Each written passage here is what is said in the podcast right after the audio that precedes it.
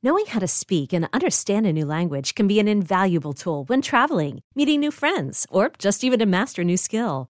But it's not always simple when you're bogged down by textbooks and structure classes. That's why so many people trust Rosetta Stone. Rosetta Stone is the most trusted language learning program, available on desktop or as an app. It truly immerses you in the language you want to learn, like Spanish, French, Italian, Chinese, and more. You won't just be studying English translations. The Rosetta Stone intuitive process helps you pick up a language naturally, first with words, then phrases, then sentences. Don't put off learning that language. There's no better time than right now to get started. For a very limited time, listeners can get Rosetta Stone's lifetime membership for 50% off. Visit rosettastone.com slash rs10. That's 50% off unlimited access to 25 language courses for the rest of your life. Redeem your 50% off at rosettastone.com slash rs10 today.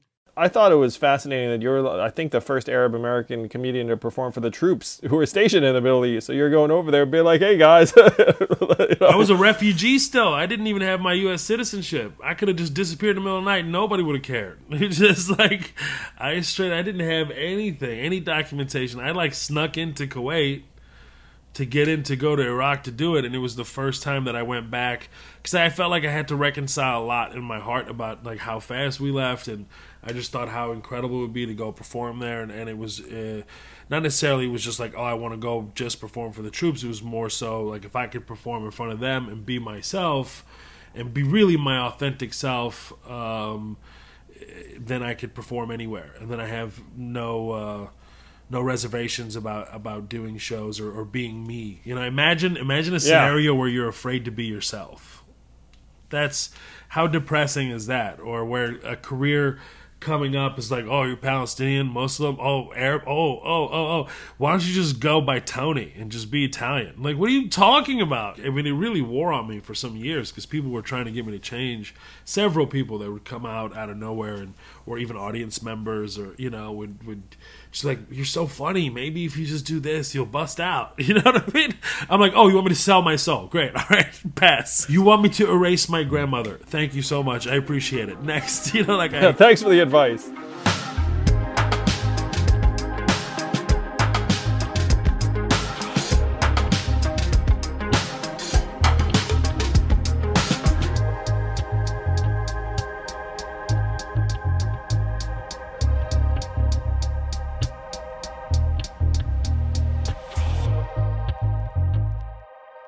So uh, it's great to reconnect. I got to meet you and your beautiful family in the magical town of Yellow Springs, Ohio this summer as part of freaking Camp Chappelle. It, it was amazing. I've got a t-shirt. Uh, I've got memories. I've got there really is like a summer camp I ended up I ended up going pretty crazy there. I bought a I bought a scooter and then three other motorcycles, and so somebody had an accident on my moped, like they on my motorcycle, and they hurt themselves pretty badly, like they cracked their shoulder and stuff. Oh wait, wait. So that that happened before I got on Michelle's moped and was like running around. Yeah. So everybody was looking at you on there, like not not Andrew. Oh, that that's why everyone was scared shitless because I was like, guys, I'm an adult male like this isn't like uh, you know freaking Harley or something. Like it's that's gonna be what you right. would think. that's what you would think. Next thing you know, parking a, parking a scooter can fracture two of your shoulders. I still to this day don't know how he did it, but you know, I'm glad he's okay. Matthew, I'm sorry. I love you. I hope you're well. yeah, shout out to you, Matthew. Hope your shoulders are all right. I'm so glad that at least some people were documenting parts of uh, the camp experience because I, you know, I know that that someone was working on a project for it. Uh, and I can see exactly how you got addicted to buying two wheeled vehicles there because it's summer, it's beautiful, you're just roaming around. Uh, and so I see why you didn't stop at the moped. I defend you, Mo. I defend you and your three motorcycles uh, on top of it. I appreciate. It. I needed that. You know, I, I was going really smart because I was like, yeah, I haven't ridden motorcycles in at least twelve years, so let's get like a 120 cc little scoot situation. Put a boombox that's almost bigger than the entire scooter itself on the back of it. Enjoy these, you know, cinematic, beautiful, gorgeous. You go there, like you know, you just look out. It's like Americana cornfields, like sunshine. Uh, it, it was gorgeous. I would pretend like I'm on American Pickers. I would constantly like stop and she's like, "Oh, what is this item? This antique from the 40s. Is very nice." Like stop at a rusted filled farm or something like and I would attempt to buy some of their junk that's in the yard that's like one of my favorite pastimes when I was just trying to decompress. It was so much fun. It was so much fun. So, how did your wife feel about the purchases? This is a common question, more common, more common than I ever thought it would be. Yeah, it just like I don't, I didn't really tell her. I just did it. I was very smart about it though. I was like a traditional Arab trader. I was like, I don't know, you know, I was really like checking out the market. What are the pricing? Honey, I bought the death machine smart. I was a savvy death machine buyer. and then she divorced me. You know, that's how that's how this all works out. You know, uh, it's a very clear progression. Uh, you know that that's why they have that uh, divorce lawyer office attached to the motorcycle dealing now. I mean, I bet there's a few of them. Dude, this is a billion dollar business idea. That's why uh, I'm the entrepreneur. I've got a vision. Uh, you could attach all sorts of midlife crises services to the motorcycle dealership. It's like, what? You're here buying a bike? Would you like these brand new overpriced sunglasses that make you look 30 years younger? That's how I justify my purchases. And like sunglasses, I have a, you know, you can't just buy regular sunglasses or else you just destroy them, throw them out. You won't respect them. You have to buy something of value that you have to care for them especially if they have like resale value as well. Like oh no i can't lose these. Where are these? It makes you way more conscious of them. Well i, I think to me there's like a threshold where something becomes real. And uh, its reality often is commensurate to whatever you paid for it you know, it's like if you buy like five dollar sunglasses, they're not real. You can like lose them, sit on them, like throw them out. No one cares. Uh, but that as soon as you break through a certain investment threshold, uh, then all of a sudden it's like, okay, this is an actual item of mine that I associate with myself, and, it, and, it, says something about me, and I take pride in, or whatever it is. What is that threshold for me? When does something become real? When does it become real? like if it doesn't exist otherwise, like this is garbage. so, uh, so I'm in Atlanta, Georgia. I don't know if you like. I'm uh, campaigning for the special Senate candidates and I was uh, getting some food for my family. Was one of those curbside pickup things, and so I stopped to park the car. There's an automated reader, uh, and I was like, I don't know how long it's going to take me to pick up this food. So I stick the credit card in the reader, and I'm just jamming in like add time, add time, add time because like I was like I don't I don't want to calculate like like the like the 25 cent per eight minute threshold. I don't want to like cut it that close because like you, who knows how long that like some of these these places take so like that that parking experience was like below my reality threshold. I was just like like let's just make it so that I'm I'm I'm not gonna have to deal with this for a minute. It's one reason I, I became so passionate about universal basic income. I mean there are a lot of reasons, but uh, just like we're we're now such a society of folks who are making that time money trade off all of the time, uh, and I still do it obviously. Um, though now the threshold has to be higher for me to say like okay it's it's going to be worth my cycles to try and save that quarter or whatever it is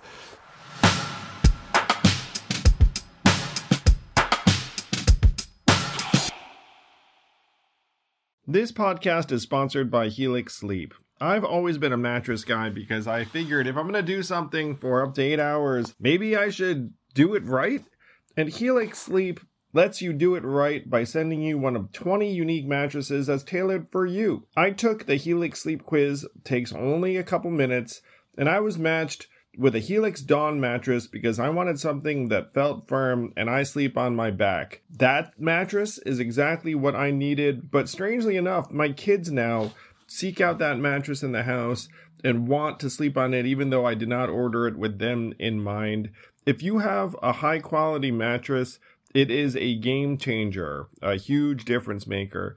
Don't take my word for it. Helix has been awarded the number one mattress picked by GQ and Wired magazine. It is even recommended by multiple leading chiropractors and doctors of sleep medicine as a go to solution for improving your sleep. Helix is offering up to 30% off all mattress orders and two free pillows for our listeners. Go to helixsleep.com slash yang. That's helixsleep.com slash yang. This is their best offer yet, and it won't last long. With Helix, better sleep starts now.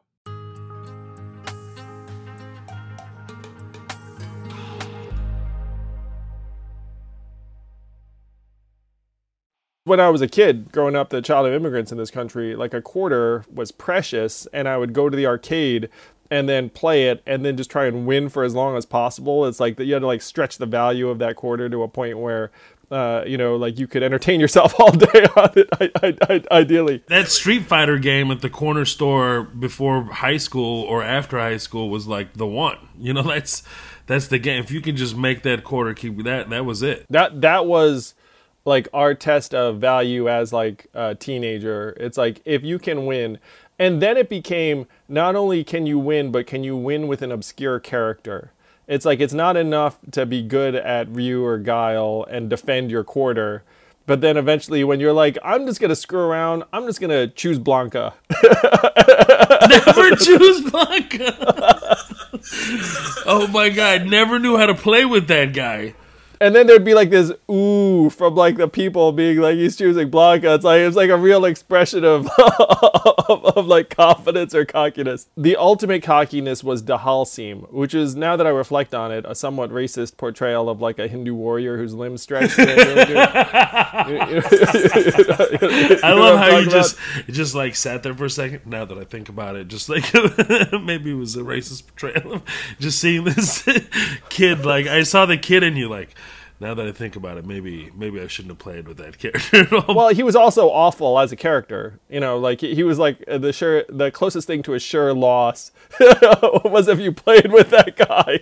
I, it could be that Mo and I are somewhat dating ourselves. Uh, it seems like you and I came of age around the same time. But I feel like even the kids know Street Fighter. I hope it's eternal. I hope it's one of those things. Oh, I saw my nephews playing Street Fighter and Mortal Kombat just over Thanksgiving. Nice. Yes. But it was like wow, oh, this is the Mortal Kombat y'all are growing up with. That's pretty cool. is it much better than ours? it's so much better. The graphics are insane. Uh, arguable, though. it depends. I actually like the classic. I mean, just seeing what they're dealing with. I mean, seeing the graphics, I kind of miss the the dodgy graphics and the you know, and, and seeing the pit of death, you know, like it's a little bit different, a little bit more gru- like really gruesome actually. I am definitely old enough now where I look back on certain things as like the standard of the golden years. You know what I mean? Like the like um, 90s video games, uh, 80s and 90s music. Like uh, it comes on, I'm like, oh, it doesn't make no, they don't make this like they used to. you reminded me of a joke. Uh, uh, an amazing comedian, uh, Jack Mayberry. He's like, you ever ride around uh, with somebody old that always tell you where things didn't used to be? You know you just be sitting there going, "See that there? That wasn't there. All the way from there, all the way to whoa, over there. That wasn't there either. Hey, look at that. That wasn't there. That wasn't there from all the way from there to all the way to whoa, over there. It wasn't there. Hell, it was.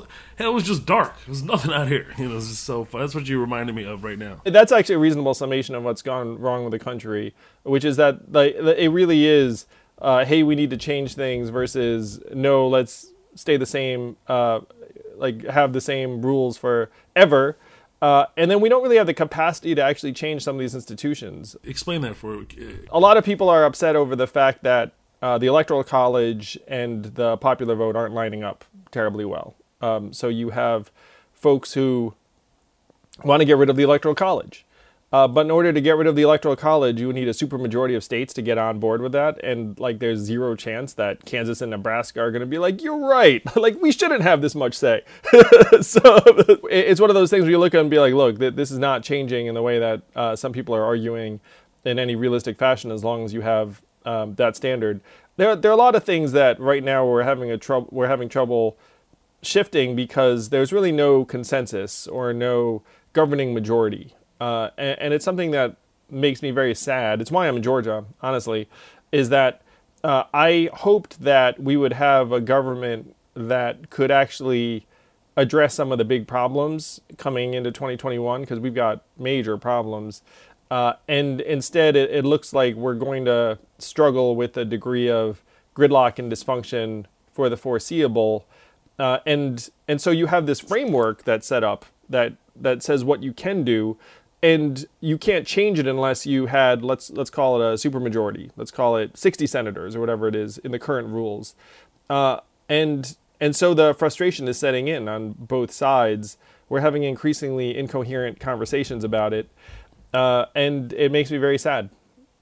It makes me very sad too. Like I, I, I told you in the beginning of this conversation. I mean, you were the first campaign that I ever vote. I mean, like, not only did I want to vote for you, but I contributed to. Oh, thank you. Yes. I'm telling you, man. Look, as a as as a as a as an Arab American, as a Palestinian background specifically, and also like sees through has seen so much bullshit throughout my lifetime, um, and seen what my family has gone through, my parents have gone through, and seeing you know uh, global politics, Middle Eastern politics, European politics, just traveling the world and just and just like you, you just you were so logical about everything. Everything that you said, I was like, yeah, we should move inland. Yes, we we all we all. Why are we still on the coast waiting to drown? I don't know why we're doing this. We should definitely move inland. Everybody should, you know, get paid for the data that they keep sucking from us. These corporations keep sucking from. Yes, that makes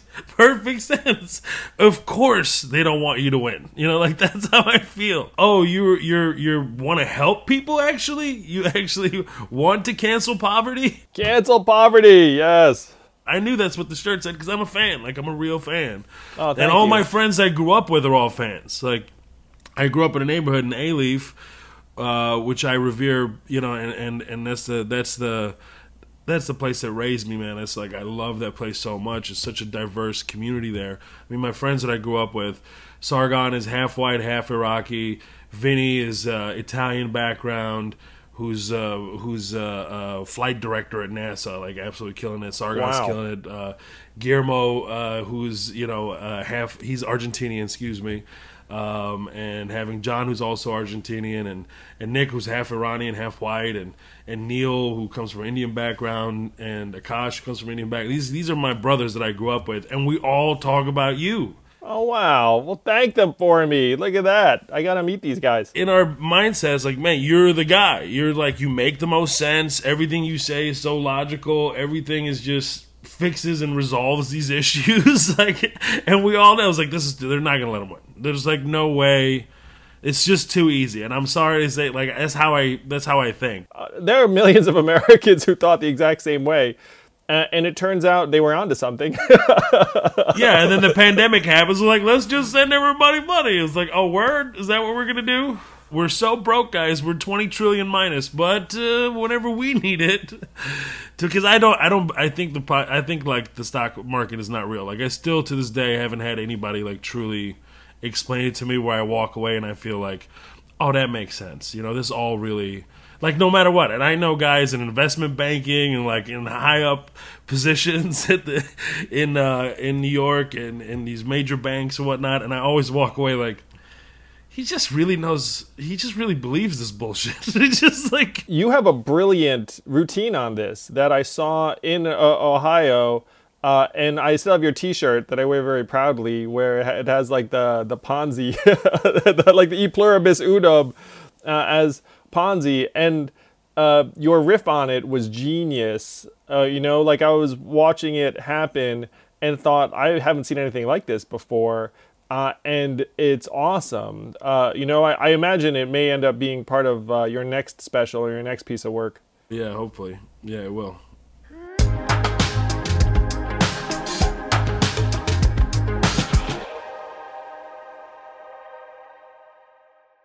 This podcast is sponsored by ExpressVPN. A few decades ago, private citizens used to be largely that private. What's changed? The internet. Think about everything you've browsed, searched for, watched, or tweeted. Now imagine all that data being crawled through, collected, and aggregated by third parties into a permanent public record your record.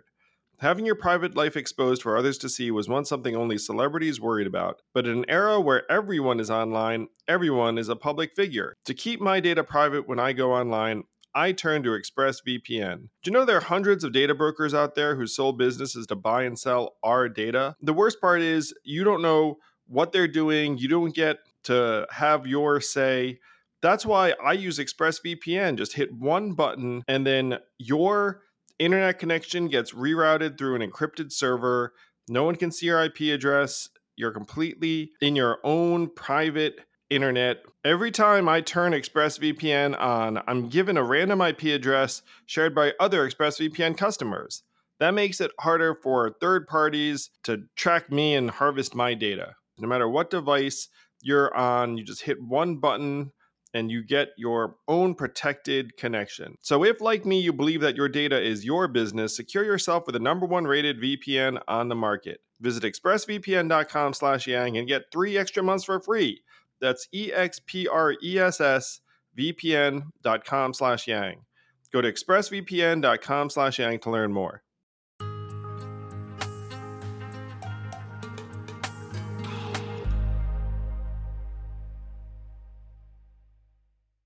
So are you? I'm just gonna guess. Um, like, are you in Texas right now? Yeah, no, I am. I'm from Houston, so I was, uh, you know, I'm, I'm, you know, we haven't gone public with this stuff, but I, I, I'm writing a TV show currently. I'll just be, I'll just be really vague. I'm writing a TV show right now. Uh, well, I, yeah, I, I was in a full blown writing room, and it, it was just exhausted. So Dave invited me to Ohio to do these shows, and was like, "Hey, man, you know, I've just, I was going from my bedroom to my office, and." the absolute mindfuck of writing a show is on top of a pandemic, civil unrest, uh, you know, of course, with Big Floyd and, and then Breonna and then everything that was going on globally, and then aliens are real. Nobody wants to talk about that. Just like brushed over like there's nothing. Yeah, aliens are real. Let's go back uh, to the pandemic. I was totally going to share the reality of aliens as your president. Uh. I was. I, I I constantly try to get Vinny to admit it. like, hey man, you're a flight director now, so you must know some shit. Come on, tell us. And he's like, I don't know anything. I don't know anything. It was like, but you know, like things like that. So I was just, I was. Uh, so Dave invited me to go out there, and then after the shows were finished, uh, I came back to Houston and uh, or Texas, and I just love it here, man. This is always be my home. Uh, I think, um, I think that a lot of uh, celebrities that end up making it and doing well for themselves, some reason just gravitate to want to be in New York all the time or LA all the time, and I think there's nothing better you know, I'm more of like the Dave model. He is that model for like keeping your your sanity. Honestly, like just going, doing your job, going on tour, getting the deals, and then going to a place where, excuse me, it keeps you grounded, and it keeps you in touch with that reality. The the people that really care about you and been there for you, and and you get to share it with them. That's really more valuable than anything else to me. So I, I've been very conscious of that. That whenever I get the opportunity to do things on a really large scale like I'm doing now um, is just like th- the more important it is for me to highlight Alief and to show how special this neighborhood. I mean, there are 80 different languages spoken in this language. I mean, in the in this neighborhood, it's pretty incredible.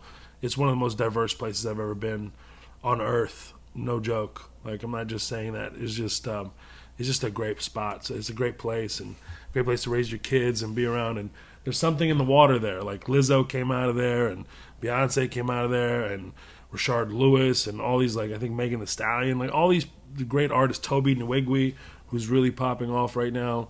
Yeah, Toby was there in uh, in Ohio. He's such a family guy. He brought his two kids and his and uh, Linnell has two kids, and then he brought his friends and their kids. They had like thir- they had seven children in this van.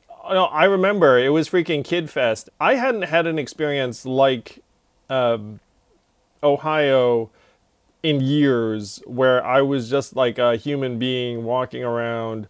Uh, you know, we'd all been tested, so there was like uh, like you didn't have to mask up and socially distance. You could just have a normal conversation, uh, and uh, I l- loved it. I mean, I, you know, like I was there for Dave's birthday, and it, it felt like I was getting the gift. Honestly, I mean, that's the, the beauty of Dave is that you know it's like.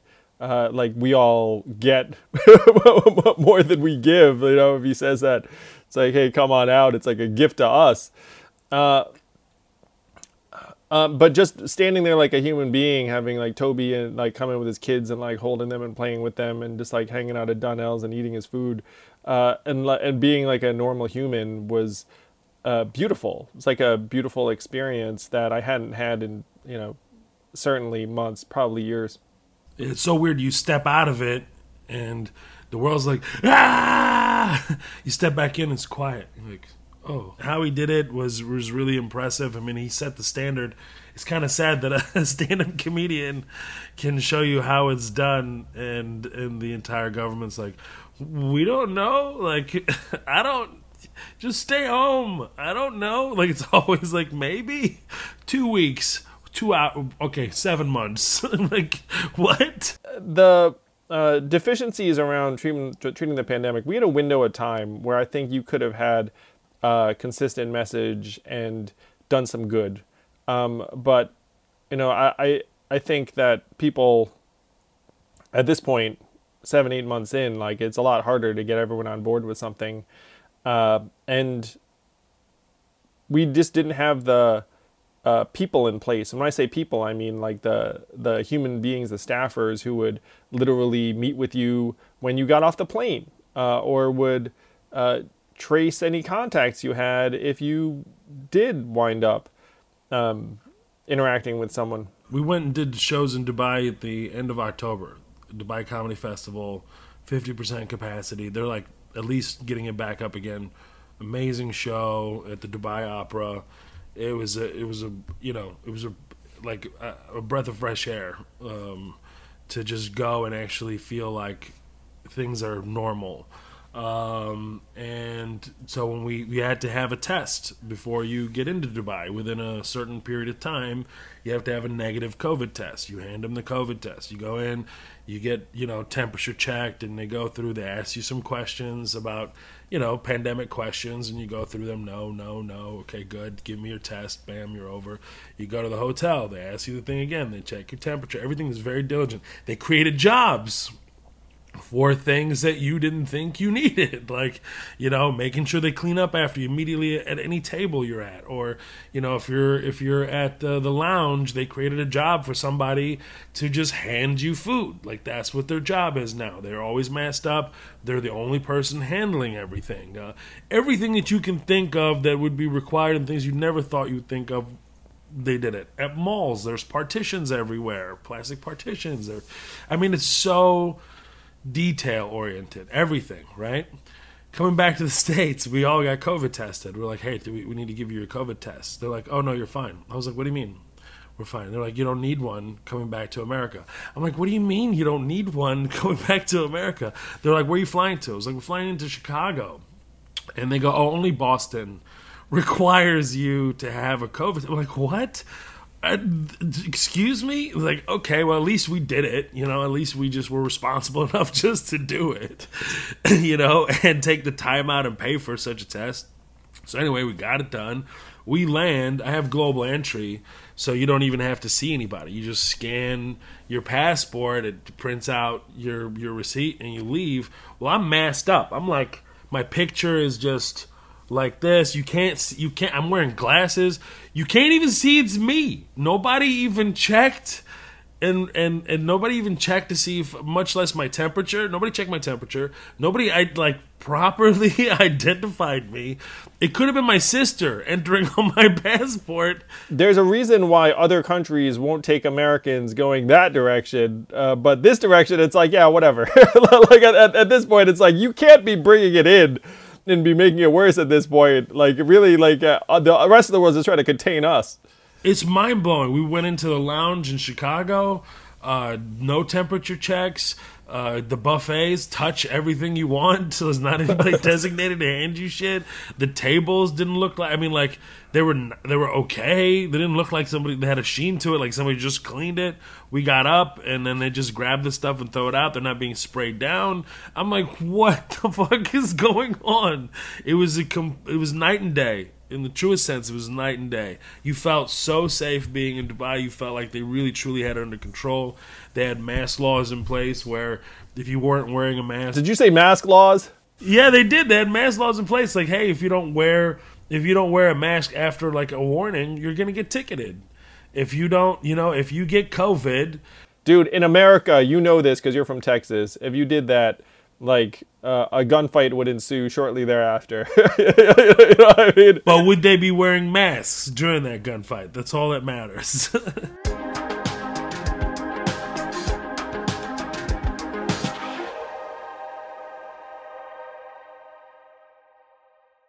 I saw a lot of people already getting vaccinated in the Emirates as well, which really blew me away.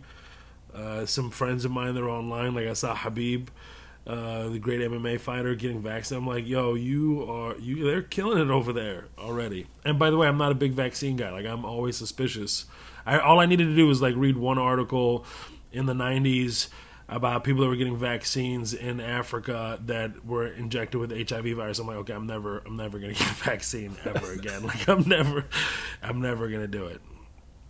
Uh, so you go there, and um, and and and the experience you have is a little bit like what I what I think my parents are experiencing. So my mom was here. We said you should probably leave the country because it's probably safer someplace else because you know she's in her 70s uh, and so she's in taiwan and things are perfectly normal there. They had something like 10 cases like in the beginning and then that was that was a wrap.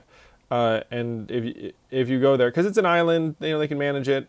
Uh, and uh, they did manage it. Uh, and so there's like a very very high degree of uh, cohesion and public trust uh, and now we're a little bit envious. We're like, well, we sent her away for her safety, and now she's just, you know, like hanging out, having uh, like, like, like dinner with friends. the, the, the rest of it, we're like, what the heck is going on here? Maybe we should have gone there for our safety. I'm headed to Taiwan. Mama, here I come. I just show up. Who the hell's this burly Arab guy?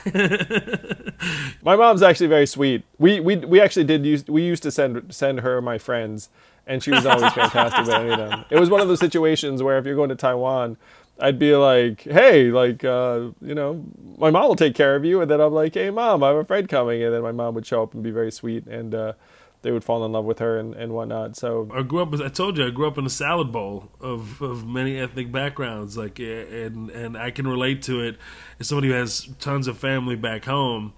That's the thing. Like if I always tell them, hey man, if you're going there, I got you. Just let me know. And they always take care of them. You know, my it's like it's a it's a it's a trust. You know, it's like this trust between us that it's like oh we have when you have a visitor it's it's a big deal it's a big deal to us within our culture and even our religion in Islam. Like it's a big, big deal. Like if if any Muslim, for instance, like just shows up and be like take care of me from out of town, you're obligated to do it for three days. Like you can just do uh, that. That's an awesome rule. So it's like it's just culturally ingrained in us. It's not something that we have to like try to do. We actually love it, and then we fight over how much you can take care of this. Like we will just, you know what I mean? Like we'll feed you to death. We will take care of you. We'll show you the sights. It's like part. It's just part of uh, who we are. I do want to revisit um, what you said about vaccines for a sec. I, I think that we're going to need to have this COVID vaccine widely distributed and administered um, because if you wind up with like a hodgepodge, it's it's never ending really. Like there, there has to be a point. And sure, there are going to be a lot of people that have reservations and skepticism and don't want to be the first person, and the rest of it totally. you know, like, Look, I'll totally do it. Reasonable. I just need to see few people how they work out. You know what I mean? I, I think there are going to be a lot of people with that attitude. Um, uh, and so, but so someone asked me. Um, whether I'd be one of the first to get it, and I, I said yes because I know that if I get it, uh, other people will um, trust it more um, and and I'd I'd feel I'd feel uh, happy to do that. You know, like I I think that the the COVID vaccine, uh, I don't see uh, the risk outweighing the reward in virtually any scenario. Uh, you know what I mean? Like uh, uh, like I, I think that if you get this vaccine, you'll probably feel shitty for a few days, and then that'll be that. like, I, I, and look, Andrew, you take it specifically because to me, you're the guy I trust the most on that side of the. I really do, man. I just like have a lot of trust in you and like just everything you say. Like I said before, and I, I'd be happy for you to be my lab rat. I Andrew Yang, willing lab rat, inject this shoulder not the throwing shoulder. I mean, it means a lot to hear you say that, Mo. I mean, that, that's one reason why I would do it. I'm telling uh, you, I would never. I've. Ne- I would never contribute to any like I always saw through the bullshit. I never uh, you know, I don't like to contribute to any political thing. I just like I, even if I sniff a little something, I'm like, no, you know, this is bullshit. I contribute to you, so I, I would completely trust if you took the vaccine and uh, I would be like, "Yo, is it you good?" I would call you a couple days later. Hey, how you feeling, bro? You, you feeling all right? you feeling all right, buddy? Uh, how's the temperature? Uh, is, is, it working out? Can you still walk? Uh, any pains? And then there'd be like a, a, robot voice of me being like, "Yes, I feel great. I feel wonderful. Thank you, Andrew." Oh no. I think there are some of these things where uh, you could use more data. Like if you get more data, that would be very beneficial. Um, but if the data is sound uh, and folks I trust, uh, you know, who are scientists are on board, then uh, you know, like uh, I'm on board. And the the the tough truth of it is that the mistrust in the United States is sky high at this point. I there was one point when I was trying to figure out. I was like, who are the most trusted figures in American life? like who, if they were like, I'll do this thing, then everyone's like, okay, that's cool. And so I tried to make this list. I certainly think Dave's on that list. Uh, um, I, you know, I'm gonna throw out Tom Hanks and Oprah uh, for fun. I don't trust Oprah. I trust Tom. I trust Hanks. You know, you can't get them all. I can't. No, I, I, I, Tom's on my list. Michelle Obama, I think, would be on a lot of people's list. All right. no comment from Mo on that one. Moving on. I'll No, take dude, Michelle should- over Obama. I know it's fucked up to say, but I would I would take Michelle over. I trust I trust Michelle more than I do. Dude, we should do this as like a number one draft pick, like an NBA fantasy draft or like the trust draft. It's like my most trusted human being in American life, like number one draft pick, Dave Chappelle, and everyone's like, yeah. I trust. Dave big time because he's really skeptical of everything, just like I am. So I really trust him on that. So if he's doing something, I'd be like, "Yo, I think he, he's vetted this for real." And then I would, I trust Jon Stewart. You're on my list. Wow. Put you three on the list. No, no particular order. Michelle is interesting. I didn't think about Michelle Obama. I'd, I'd put Obama, Michelle Obama on the list too. Uh, who's my fifth? I wouldn't put Tom Hanks on my fifth. I mean, I love Tom Hanks. It's funny. Like I don't usually trust Toms, but Tom Hanks is the only Tom I would trust. Uh, I don't know who the fifth would be. I'm going to throw some folks out there that would be more institutional, more kind of the folks that like a newspaper would be like, oh, we should uh, trust this person. Actually, even if the government were to come together, this is a really interesting exercise. Mo, let's think this about this. All right. So you're the United States of America.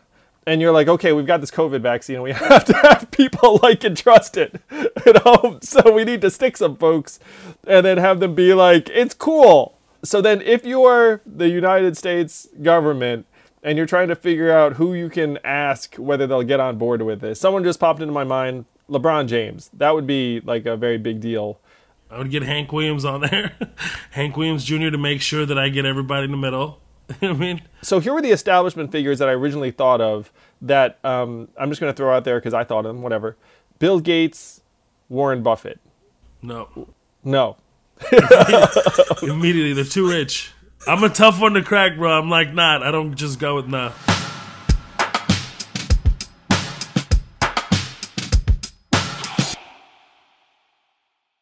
If you were to say to the population, being like, "Hey, we want you to get vaccinated," um, one thing that stands to reason is you'd want people who are at least tending toward the at-risk category to get vaccinated because they're the highest danger of, uh, you know, um, having serious complications. And so you would probably ask all the senators, "Hey, like, you up for this?" And then the senators to look up and being like, "Yes, I am," or "No, I'm not." And I, I dare say that that would probably fall somewhat along party lines. Unfortunately, I'm just guessing. If I saw all the senators get the vaccine and I saw everybody in government like live feed, C-SPAN, everyone's I gotta have and I gotta have somebody I trust on the inside there sitting there like like you're sitting there like I, I confirm that this is in fact the vaccine. They don't they don't have like a latex like sleeve where they're getting like you know like like I like touch the flesh and I'm like it's going into it's going into flesh. It's not a fake needle that's just like disappearing when you put it in there. No, no, no. I want to see all. this. how. That's how I am, though, man. I need this, and I feel like a lot of Americans feel this way too. Oh, a lot a lot of Americans will totally. How how sad is that? That this is the we're the United States of America. The number one, supposedly on Earth in everything. That's what people. That's the, that's what everybody feels like. Even though we're like, We're number 28. we're, we're, no, we're, we're, number 28 if you have like if you combine our um, social measurements and well-being around things like infant mortality, clean water, public education. Oh, public education is the most disgusting thing. I remember just like leaving when we fled the war in Kuwait in '90, and ended up in Houston, and I was going to a private school there, and ended up in public school here. And fourth grade was still like, Two plus two equals four apples. Yay! I'm looking around. You know, I was learning already multiple languages in elementary and basically almost doing pre algebra in fourth grade to come to the States. I was like, what is this? Oh, I don't even have to study. This is ever. Like, I never brought a book home. I never, ever. My mom's like, how did you graduate? I was like, Ma, it's a joke. The whole thing is a giant joke. You just have to, like, memorize certain pages and then regurgitate them on test day, and you're fine. And I failed ninth grade. Like I skipped everything and caught up in no time. I had a ball. I lived like Ferris Bueller's Day Off all of ninth grade. I just my father passed away and I just quit on everything. I was going to baseball games. You know, I was just I was doing everything. I was going to places I shouldn't be going. I was sneaking into casinos in Louisiana. I was just having a ball. Uh, and then I later discovered that will take me nowhere really fast. So then I readjusted. One of my teachers changed my life and got me to do stand up in class because that's what I always wanted to do. And and I've been doing stand up ever since I was 14 since then. But anyway, the point is the education system is just a joke. Thank goodness for that teacher. I mean, that story where she said, "Look, I'll let you pass if you stand up and do stand up for the class." How many teachers would have done that? Uh, so let's thank that teacher. Miss Reed, I've tried to reach out to her so many times. I can't find her. I'm trying to. She doesn't. She doesn't open. She hasn't opened her Facebook since 2015 or something. She's not on Twitter. Come on, Miss Reed. I mean, she changed your life. She probably changed other people's lives too. I mean, a- any teacher who'd let the let a kid actually take class time to practice their comedy and then give them a passing grade. Oh, and then she and then she like literally took me to uh, after I did several several uh, sets in her class over a few weeks. She took me over to theater arts department, and she was like, "This kid's been coming in doing original content and doing all these different accents and stuff. I, I think he, uh, I think he belongs here." And then next thing you know, I was in theater and uh, uh, you know getting lead roles in musical plays, uh, musical theater, and, and, and just getting lead roles all the way around, making UIL. I ended up getting a partial scholarship to go to the NYU School of Film and Television. Uh, I didn't take it. I stayed. Uh, I stayed. I had to stay home and take care of the family, help contribute and work and uh, and do stand up. And I was like, I'm gonna be a comedian anyway, so I'm I'm doing stand up anyway. Why do I need to go do that? Which I never. None of my family even knew I had that. I didn't even tell anybody because I was afraid that anybody would encourage me to go, and I knew that that would uh, that wouldn't be good for my mom and my brother. It was like I had to stay behind. Wow, that, that's like a freaking movie plot. Being like, you know, they they didn't know that he had the scholarship in his back pocket. I mean, you are a very very dramatic example, Mo. Uh, but studies have shown that arts education uh, and theater are some of the best things for kids' long term success in life and academic performance, even. Um, and it's terrible that if a school budget gets tight, a lot of the time that's like the first stuff they cut because they're like, oh, this stuff's a luxury. But it turns out that those are difference makers for kids in a way that a lot of the other stuff um, is not. So, uh, so your teacher was onto something, uh, and thank goodness that there that she was there and that there was a theater program for you, um, because those theater programs, you know, I'm going to out someone. If you're a part of the Yang Gang, you know uh, Zach Graumann, my uh, campaign manager, the tall, handsome, blonde dude who uh, um, helped uh, make everything happen, and he was like a music theater geek uh, at a certain point. He was like one of those like kind of uh, um, stars the high school play kind of thing. Um, like like that that stuff really makes a big difference. Like I think that you end up with like a very different sense of yourself and confidence and ability to get up and express ideas. Uh, not that everyone can become a world famous comedian like you are, uh, you know. I mean, because uh, you know, but uh, like someone like Zach who has done great things in his career. He started a nonprofit. He's done like all sorts of stuff. Uh, I, I genuinely think that drama, theater, and the arts at a young age are are, are part of the secret sauce. No, I agree. I couldn't. Uh, I couldn't. I'm telling you, it saved my life. It really did. Not only did it like um, shape me as who I am today, but it really, really gave me something to look forward to and this excitement that I just it, I, I can't. It's hard to put it put it into even into words. Um, I get really like emotional about it, and it feels like so long ago. uh, that she did that, and she really just changed my life. And the people that I met in that department, and what did they end up doing? They all became pretty successful and doing well for themselves.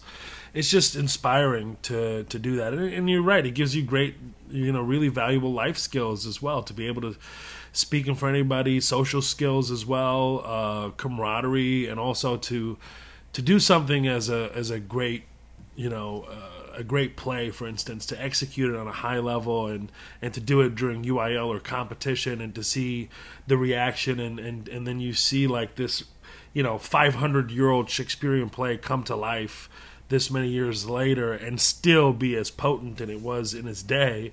There's something really, really incredible about that to tell you that you can create timeless pieces of art. And and that was exciting as well, and and also tapping into uh, skills that I didn't even know I had, you know, which is like you know singing theatrically. I could do that. I'm like, oh wow, I didn't know I could do that. That's really cool. I was in my high school play, uh, not the lead at all, but but um, uh, but like there were like the cast parties and all of that other stuff, and then like you know because you came together, you created something, and then you come together and you're you're kind of bonded. Uh, it, it's a it's a beautiful um, environment. Uh, and as an entrepreneur now, it's like that kind of thing happens uh, in business, in enterprise, in politics. It's like the folks who are on my team now, uh, you know, like we all um, went through something special and so we're connected. I know you and the other comedians are like super connected because you freaking hang out on the road and like you get out there in front of folks. I mean, heck, you know, you went to Dubai, you probably went with a bunch of other folks. I got Michelle to come with me, Michelle Wolf, not Obama, but Michelle Wolf. Uh, we went out there and had a great time. It was her first time there, and it was really funny, you know, because people have these like projections about going to the Middle East, or specifically just talk about the Emirates, and she was just being just respectful and caring, as, as somebody would when you're visiting their country, right? Not really judgmental, is more so I don't want to be disrespectful and uh, and when we got there, when we're on the flight there, actually, she goes, "Hey, I bought a bunch of outfits that are, you know, it's not like Michelle doesn't dress modestly anyway, but she was like, I need to, you know, I got some nice modest. I got some really conservative granny type shit. I, I, if I was drinking water, I would have spat on her face because I was laughing so hard. I was just like, just, and she goes, "What are you laughing at?" I was like, "Just." Just just wait.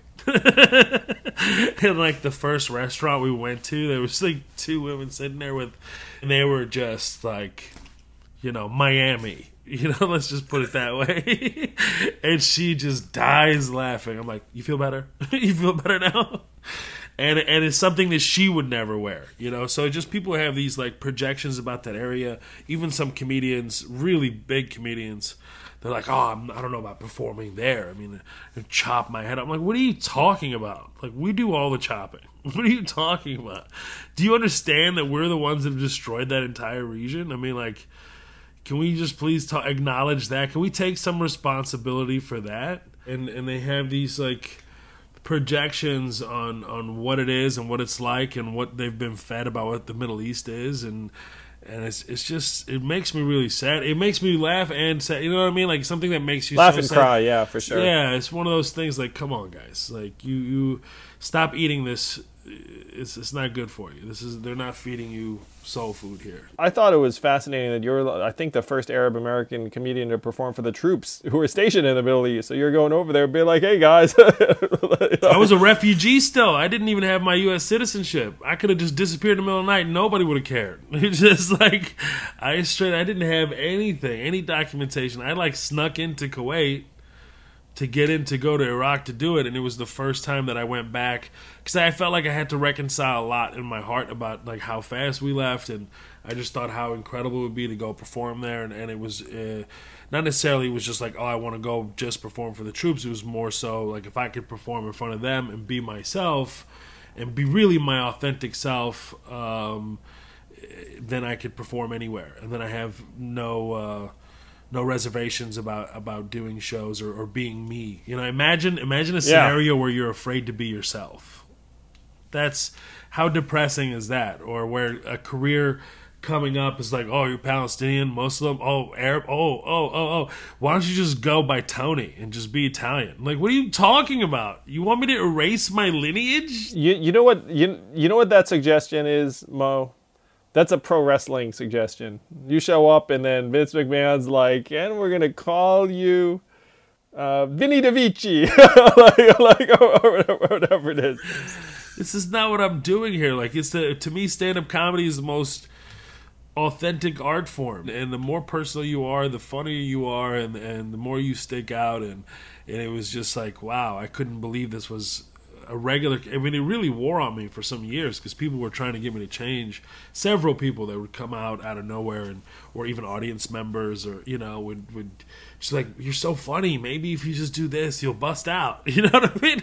I'm like, "Oh, you want me to sell my soul? Great. All right, pass. You want me to erase my grandmother? Thank you so much. I appreciate it. Next, you know, like, I, thanks for the advice, asshole who just had three beers. I mean, you you immigrated from um, Kuwait when you were nine, right? Like showed up here in the states, and you left pretty quickly. So going back must have been a real uh, arc because if you're nine, you remember stuff. You know, like you. you I mean, you must Oh, I remembered everything. I remember the street that we lived on. I was giving directions to the driver. I was telling him where to go, and I, I remembered everything. I have a really uh, clear photographic memory for things, um, and I just remember scenes and, and just like I have this this uh, this reel in my head of all the good times, the bad times, and the you know the extreme times. And it was just something that it just it was the last time that i ever had like a semblance of family like real family where we were just like my uncle's down the street. My cousins are over here. My friends are out there. Like you can just walk outside and play for hours. That's a beautiful vibe. We we all dream about that. You like go outside and then go across the street, and then they're they're like, um, you know, friends or family that you can just play with, and like parents don't care and just know you're gonna be safe. Yeah, it's none of that. Like the biggest crime that I remember when I was there, somebody broke, and this was like front page news, was that somebody broke into uh, somebody's house and they stole the jewelry from their freezer, and that was like f- literally front page news. Oh my god, you see this? You know, I would I would leave when I was. My mom was like, ever since you were a kid, things like, what the heck? Like, ever since you were a little kid, your ass was always itchy. You had to be out. You know, you would leave. I was five years old. I would leave His walk out. I've got I've got a five year old, and eight year old, and my five year old just walked out the door. Like there'd be like a super freak out. It'd be like, where is he? and then my wife Evelyn and I would be like, it's your fault. Yeah, and I I would be the kid. I would come back with a sandwich. What's what you guys fighting about? Like eight hours later, like literally, that's what I was. My mom would say I would, you would leave from like noon, and you like or before noon, you would go out, you play soccer, you you just be gone, and you would come back like after dinner. You're like, where have you been? you know, you really miss that, and you come to the states, and you know, like we're really sheltered over there. The innocence is preserved. Is really preserved. Well, one of the things that has blown my mind about American kids programming is there is so much shit warning you about strangers. It is incredible. It's like they really just try and cram that mistrust in kind of early. They're like, stranger danger. Someone talks to you. also hypersexualized too, which is like when I first came here, it was like uh, it was the end of fourth grade. We moved in this new apartment complex, and I just met this kid. Like I don't know, my mom doesn't. Nobody knows like what's going. Like we don't know what the culture is like fully. Like we there's a huge gap missing, right? And so my friend's like, ah, my dad's gone. Uh, we can go look at his Playboy. And I was thinking, like in my head, I was like, oh, it must be like some toy magazine, you know. Playboy, why not? I was like, "Oh, cool! Let's go check out the Playboy." And I literally screamed when he opened it. You know, I screamed. ah! They should definitely make a movie or TV show or series about your life, Mo. And it sounds like that might be happening. Not to put pressure on you about the secret project. So you have the comedy special on Netflix, Vagabond. If you haven't seen it, it's on Netflix. You all have Netflix, uh, so check it out if you haven't seen it. You're working on the super secret show. Um, are, are there other things that you're working on that you can share that uh, that or ways that people can check you out? Uh, well, I'm on. I'm on the. You know, aside from the Vagabond, of course, I'm very proud of on Netflix. Uh, make sure you listen through all through the credits. Uh, Black Thought uh, from the Roots and Stro Elliott from the Roots made that song, and also there's like some great pictures of me performing for U.S. troops. It's just a little bit to to get to know me a little bit better, even. Uh, so just watch that through. I know how Netflix is. I'm on uh, the the hit show Rami on Hulu. Oh yeah, Hulu. Freaking how did I miss that? Oh my gosh, yeah. Uh, it- it's it's so much fun doing that show with the fellas. Uh, such a fun, fun show, um, and so we're doing that. We're gearing up for season three. I, there is a show about my life that's gearing up. You're right, Andrew. It's happening. I've been working really hard and, and waiting for this opportunity for the last 21 years, so it's really thrilling to do so. And another stand up special is in the works as well. So uh, anything you need from me ever, we need you as the next president of the United States, or at very least in that cabinet. You know, truly, I truly believe in checks and balances. If you're there, I truly believe in that. Thanks, Mo. I'm gonna make you believe in, um, you know, this vaccine and maybe some other things. If I get it, you can just call me and I'll let you know what's up. I'm so excited for you, Mo. That just like you have so much going on. You're so prolific, which like I, I knew some of, but not all of. Yeah, like on every quality streamer too. Look at that. It's like you know. um, spreading it around, baby. Spreading it around. well, well, please say hello to your family and our mutual friends. Um, and uh, yeah, like, I really appreciate the support. And this was fun. This was a pleasure. I knew it would be. It was really, really a lot of fun. Thank you so much for having me.